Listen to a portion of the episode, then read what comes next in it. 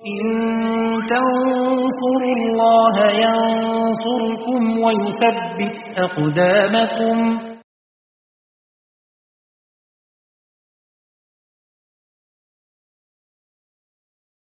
السلام عليكم ورحمة الله وبركاته. إن الحمد لله نحمده ونستعينه ونستغفره. ونعوذ بالله من شرور أنفسنا وسيئات أعمالنا. من يده الله فلا مضل له ومن يضلل فلا هادي له. أشهد أن لا إله إلا الله وحده لا شريك له وأشهد أن محمدا عبده ورسوله. صلوات ربي وسلامه عليه وعلى آله وصحبه وسلم تسليما مزيدا. يا أيها الذين آمنوا اتقوا الله حق تقاته. ولا تموتن إلا وأنتم مسلمون. يا أيها الناس اتقوا ربكم الذي خلقكم من نفس واحدة وخلق منها زوجها وبث منهما رجالا كثيرا ونساء واتقوا الله الذي تساءلون به والأرحام. إن الله كان عليكم رقيبا. يا أيها الذين آمنوا اتقوا الله وقولوا قولا سديدا. يصلح لكم أعمالكم ويغفر لكم ذنوبكم ومن يطع الله ورسوله فقد فاز فوزا عظيما. أما بعد فإن أصدق الحديث كتاب الله وخير الهدي هدي محمد صلى الله عليه وسلم وشر الأمور محدثاتها فإن كل محدثة بدعة وكل بدعة ضلالة وكل ضلالة في النار. اللهم صل وسلم على حبيبنا المصطفى نبينا المجتبى وعلى آله وصحبه وسلم تسليما مزيدا أما بعد muslimin jamaah Jumat yang dirahmati Allah Subhanahu wa taala marilah kita meningkatkan ketakwaan kepada Allah dengan takwa yang sebenarnya yaitu menjalankan perintah-perintah Allah dan menjauhi larangan-larangannya kaum muslimin yang dirahmati Allah Subhanahu wa taala nikmat Allah yang terbesar yang Allah berikan kepada seorang adalah ketika seorang tersebut Allah gabungkan mereka dengan orang-orang yang Allah telah berikan nikmat kepada mereka.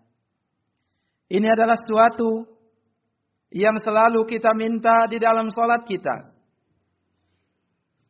Ketika kita membaca surah Al-Fatihah, Ihdinas siratal mustaqim siratal ladzina an'amta 'alaihim. Ya Allah, tunjukilah kami jalan yang lurus, yaitu jalan orang-orang yang telah Engkau berikan nikmat kepada mereka. Siapakah orang-orang yang telah Allah berikan nikmat kepada mereka? Yaitu sebagaimana yang Allah sebutkan di dalam surah An-Nisa ayat yang ke-69 Allah berfirman, "Wa man yuti'illaha war rasul" فأولئك مع الذين أنعم الله عليهم من النبيين والصديقين والشهداء والصالحين وحسن أولئك رفيقا dan barang siapa yang taat kepada Allah dan Rasul maka mereka orang-orang yang akan bersama orang-orang yang Allah telah berikan nikmat kepada mereka dari kalangan para nabiyin para siddiqin itu orang-orang yang mencintai kebenaran para syuhada dan orang-orang saleh wa hasuna ulaika rafiqa dan mereka adalah sebaik-baik teman. Kaum muslimin yang dirahmati Allah Subhanahu wa taala. Dalam hadis yang diriwayatkan oleh Imam At-Tabrani di dalam Mu'jam As-Saghir dari ibu kita yang tercinta Aisyah radhiyallahu anha. Hadis ini menggambarkan akan kecintaan sahabat Rasulullah sallallahu alaihi wasallam kepada Rasul sallallahu alaihi wasallam. Kecintaan yang luar biasa yang ia ingin bersama Rasul sallallahu alaihi wasallam dalam semua kondisi, baik di dunia terutama di dalam surga kelak. Maka Aisyah radhiyallahu anha menceritakan, "Ja'a rajulun ila Nabi sallallahu alaihi wasallam faqal." ada seorang yang datang kepada Rasul sallallahu alaihi wasallam dan ia mengatakan, "Ya Rasulullah, innaka la habbu ilayya min nafsi." Wahai Rasulullah, sesungguhnya engkau adalah orang yang paling aku cintai melebihi kecintaanku kepada diriku sendiri. Wa innaka la ahabbu ilayya min ahli wa mali. Ya Rasulullah, engkau adalah orang yang paling aku cintai melebihi kecintaanku kepada keluargaku dan hartaku. Wa ahabbu ilayya min waladi. Engkau ya Rasulullah, orang yang paling aku cintai mengalahkan kecintaanku kepada anak-anakku. Wa inni la akunu fil bait fa adhkuruka fama asbiru hatta atiyaka fa anzura ilaik.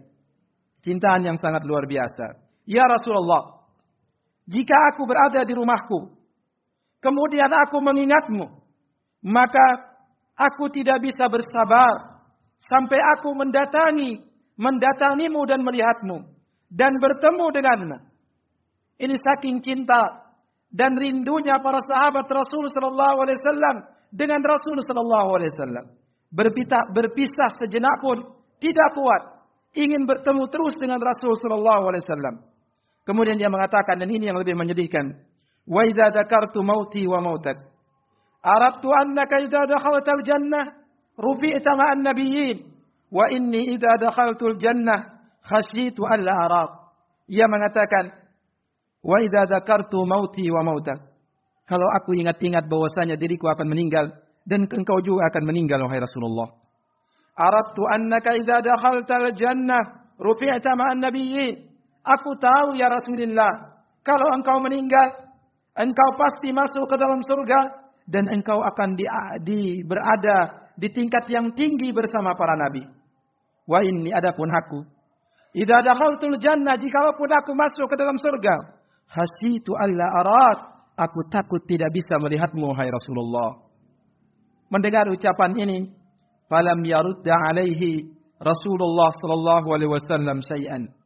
Mendengar ucapan kerinduan sahabat yang sangat luar biasa kepada dirinya, maka Rasul Shallallahu Alaihi Wasallam tidak mengucapkan sekata pun. Ia diam, tidak membalas sedikit pun. Kemudian datanglah Jibril menurunkan firman Allah Subhanahu wa taala, "Wa man yuti'illaha war rasul, faulaika ma'al ladzina an'ama Allahu 'alaihim minan nabiyyin was-siddiqin wasyuhada'i was-salihin." Barang siapa yang taat kepada Allah dan Rasul, maka mereka akan bersama orang-orang yang Allah telah berikan nikmat kepada mereka dari kalangan para nabiyin, para siddiqin, para syuhada dan orang-orang saleh. Al-Imam Ibn Katsir rahimahullah taala mengatakan, "Man 'amila bima amarahu Allah wa rasuluh wa taraka ma nahahu Allah wa rasuluh, fa inna Allah yuskinuhu dar karamatihi wa yaj'aluhu murafiqan lil anbiya'." Apa kata Ibnu Katsir menafsirkan ayat ini? Beliau mengatakan, barang siapa yang benar-benar taat kepada Rasul dengan cara mengamalkan segala apa yang diperintahkan oleh Allah dan Rasulnya dan meninggalkan segala apa yang dilarang oleh Allah dan Rasulnya, sesungguhnya Allah Subhanahu wa taala akan menempatkannya pada tempat yang begitu mulia, yaitu bersama para anbiya, bersama para nabi, bersama para syuhada, para siddiqin dan bersama orang-orang saleh.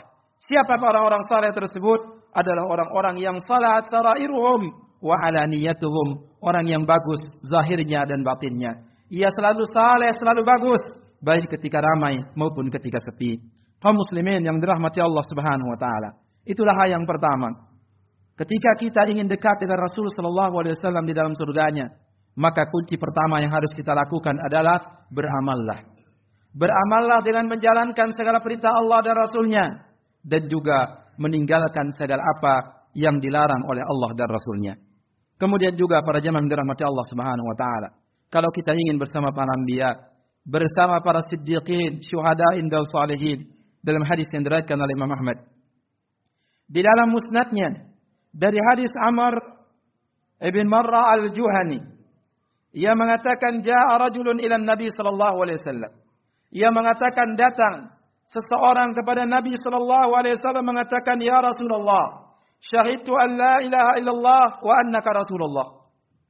Ia mengatakan, wahai Rasulullah, aku telah bersaksi bahwasanya tidak ada yang berhak diibadahi kecuali Allah. Dan aku bersaksi bahwasanya engkau ya Rasulullah adalah utusan Allah. Wa sallaitul khams. Kemudian aku selalu menjaga salat yang lima waktu. Wa addaitu zakat mali. Dan aku selalu membayar zakat hartaku. Wa sumtu syahra Ramadan. Dan aku selalu berpuasa di bulan Ramadan. Waqala Nabi sallallahu alaihi wasallam mendengar ikrar dan ucapan sahabat ini, maka Nabi sallallahu alaihi wasallam bersabda, "Man mata ala hada kana ma'an nabiyyin wasiddiqin wasyuhada yaumal qiyamati akada." Mendengar ikrarnya para sahabat ini. Sahabat yang datang kepadanya yang mengatakan aku bersaksi bahwasanya tidak ada yang berhak diibadahi kecuali Allah dan engkau adalah utusan Allah Aku selalu menjaga salat lima waktu, membayar zakat hartaku, dan aku selalu berpuasa Ramadan. Maka Nabi Shallallahu Alaihi Wasallam mengatakan, barang siapa yang meninggal dalam kondisi ini, maka ia akan bersama para nabi, para siddiqin, para syuhada pada pada hari kiamat hakada. Seperti ini, Nabi Shallallahu Alaihi Wasallam mengisyaratkan dengan dua jarinya, menunjukkan akan kedekatannya akan tinggi akan tingginya kedudukannya di hadapan Allah di dalam surga Allah Subhanahu wa taala. Tapi dengan syarat syarat yang harus kita jaga para jemaah yang dirahmati Allah. Nabi sallallahu alaihi wasallam mengatakan, "Ma lam ya'uqqa walidai."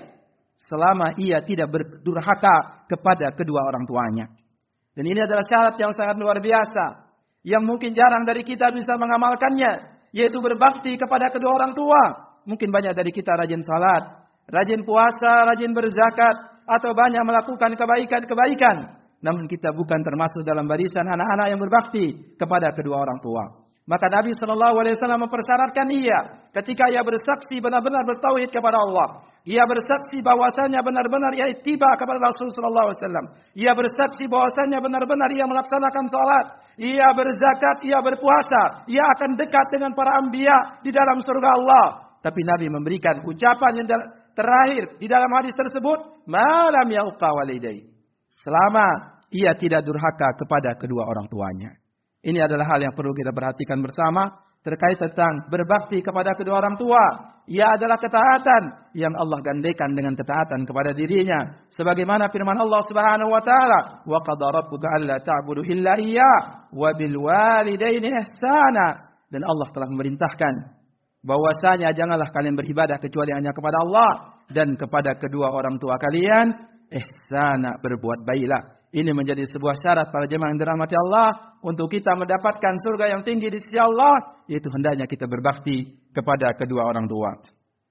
Kemudian juga para jemaah yang dirahmati Allah Subhanahu wa taala, di antara hal yang diajarkan oleh Rasul sallallahu alaihi wasallam supaya kita dekat dengan para anbiya, dekat dengan para syuhada, para siddiqin di dalam surga Allah Subhanahu wa taala dalam hadis yang diriwayatkan oleh Imam Muslim di dalam sahihnya dari hadis Rabi'ah ibn Ka'ab al-Aslami ia mengatakan kuntu abitu inda Nabi sallallahu alaihi wasallam fa ataitu bi wa hajatihi yaitu bahwasanya aku nginap bersama Rasul sallallahu alaihi wasallam yang mana aku selalu membawakan Nabi air wudunya dan hajat-hajatnya yang lain. Artinya ia selalu membantu Rasul sallallahu alaihi wasallam. Kemudian Nabi mengatakan kepadanya, "Sal." Nabi mengatakan, "Engkau minta." Minta apa yang engkau minta? Faqultu ya Rasulullah, as'aluka murafaqataka fil jannah. Lihatlah permintaannya. Yang ia minta adalah surga Allah. Yang dia minta adalah akhirat. Ia mengatakan, "Ya Rasulullah, aku minta supaya aku bisa bersamamu di dalam surga Allah." Kalau kita mungkin akan minta yang lain. Kita akan minta kendaraan, kita akan minta rumah atau hal-hal dunia yang lain. Tapi sahabat ini karena kecerdasan yang sangat luar biasa. Karena orientasi hidupnya adalah akhirat kelak. Orientasinya hidupnya adalah setelah kiamat nanti. Ketika manusia dihisap oleh Allah Subhanahu wa taala, maka permintaan yang ia minta adalah permintaan yang sangat luar biasa. Ia mengatakan, "Ya Rasulullah, as'aluka murafaqataka fil jannah." Ya Rasulullah, aku minta selalu bersama denganmu di dalam surga Allah. Maka Nabi memberikan pertanyaan, permintaan yang lain. Ia mengatakan, "Au ghaira dzalik?" Apakah ada permintaan yang lain? Ia mengatakan, "Huwa dzaka ya Rasulullah." Tidak ada permintaan yang lain, hanya itu ya Rasulullah. Maka ia mengatakan, Nabi bersabda kepadanya, "Fa'inni ala nafsika bikasratis sujud." Maka bantulah aku dengan dirimu dengan banyak bersujud. Artinya kalau kita ingin dekat dengan Rasul sallallahu alaihi wasallam di dalam surga Allah, maka hendaknya kita memperbanyak salat-salat sunnah selain kita menjaga salat-salat fardu. Kemudian juga kaum muslimin yang dirahmati Allah Subhanahu wa taala terkait tentang ibadah. Mungkin kita tidak bisa ibadah seperti orang-orang terdahulu yang memiliki ibadah yang sangat luar biasa, baik baik dari sisi jumlah, kekhusyuan, khauf rasa takut kepada Allah, harapan yang begitu tinggi dan lain sebagainya, maka ada juga puji yang perlu kita perhatikan supaya kita bisa dekat dengan para nabiyin, para siddiqin, para syuhada dan orang-orang saleh di dalam surga Allah Subhanahu wa taala. Berkata Al-Imam Ibnu Katsir rahimahullah, "Wa min hadza kulli." Dan yang lebih agung dari ini semua. Ma sabata fi sahih wal masalid wa ghairiha itu hadis yang disebutkan di dalam sahih, di dalam musnad dan yang lainnya min turuqin mutawatirah. Dari jalan yang mutawatir, dari jalur yang begitu banyak. An jami'in minas sahabah Hadis ini diriwayatkan dari sekumpulan atau banyak para sahabat. Anna Nabi sallallahu alaihi wasallam su'ila 'anil rajuli yuhibbul qauma walamma yalhaq bihim.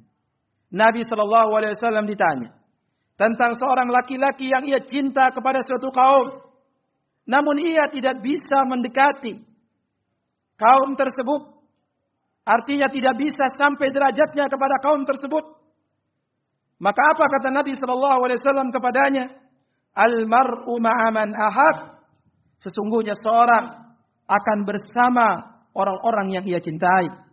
Maka dari itu para jemaah yang dirahmati Allah, marilah kita mencintai Rasul Shallallahu Alaihi Wasallam, mencintai para sahabat Nabi Shallallahu Alaihi Wasallam, mencintai orang-orang saleh, supaya kita dibangkitkan bersama mereka, supaya kita dibangkitkan bersama orang-orang yang saleh. Karena kalau kita lihat dari sisi amal, dari sisi perbuatan, dari sisi kebaikan yang kita lakukan sungguh jauh para jemaah yang dirahmati Allah. Maka minimal semoga kita dekat dengan mereka. Yang kita tingkatkan adalah kecintaan kita kepada mereka. Sebagaimana perkataan Anas bin Malik radhiyallahu anhu yang mengatakan, "Uhibbun Nabi sallallahu alaihi wasallam wa uhibbu Abu Bakr wa Umar wa Utsman wa illam a'mal bi'amalihim." Ia mengatakan, aku mencintai Nabi sallallahu alaihi wasallam. Aku mencintai Abu Bakar, aku mencintai Umar, aku mencintai Utsman walaupun aku tidak bisa beramal seperti amalan mereka. Maka dari itu juga kaum muslimin yang dirahmati Allah, hendaknya kita berhati-hati dari kecintaan kita kepada orang-orang kafir, dari orang-orang yang dimurkai oleh Allah, dari orang-orang yang fasik, dari orang-orang yang mendatangkan kemurkaan Allah Subhanahu wa taala. Janganlah kita menaruh kecintaan kita di dalam hati kita kepada mereka. Kita khawatirkan kita akan dibangkitkan bersama mereka. Barakallahu li wa lakum fil Qur'anil. ونفعني وإياكم بما فيه من الآيات والذكر الحكيم. وتقبل مني ومنكم تلاوته. إنه هو الغفور الرحيم. الحمد لله حمدا كثيرا طيبا مباركا فيه. كما يحب ربنا ويرضاه. والصلاة والسلام على أشرف الأنبياء والمرسلين. سيدنا محمد وعلى آله وصحبه أجمعين. أشهد أن لا إله إلا الله وحده لا شريك له. وأشهد أن محمدا عبده ورسوله. صلوات ربي وسلامه عليه. وعلى آله وصحبه وسلم تسليما مزيدا أما بعد kaum muslimin jamaah yang dirahmati Allah Subhanahu wa taala itulah di antara amalan-amalan yang perlu kita perhatikan supaya kita dekat kedudukannya dengan para anbiya di dalam surga Allah Subhanahu wa taala dan banyak lagi amalan-amalan yang lain yang diajarkan kita oleh Rasul sallallahu alaihi wasallam supaya dekat kedudukan kita nanti di dalam surga Allah bersama Rasulullah sallallahu alaihi wasallam bersama para anbiya bersama para siddiqin para salihin para syuhada dan yang lainnya bagi orang-orang yang dimasukkan oleh Allah ke dalam surganya.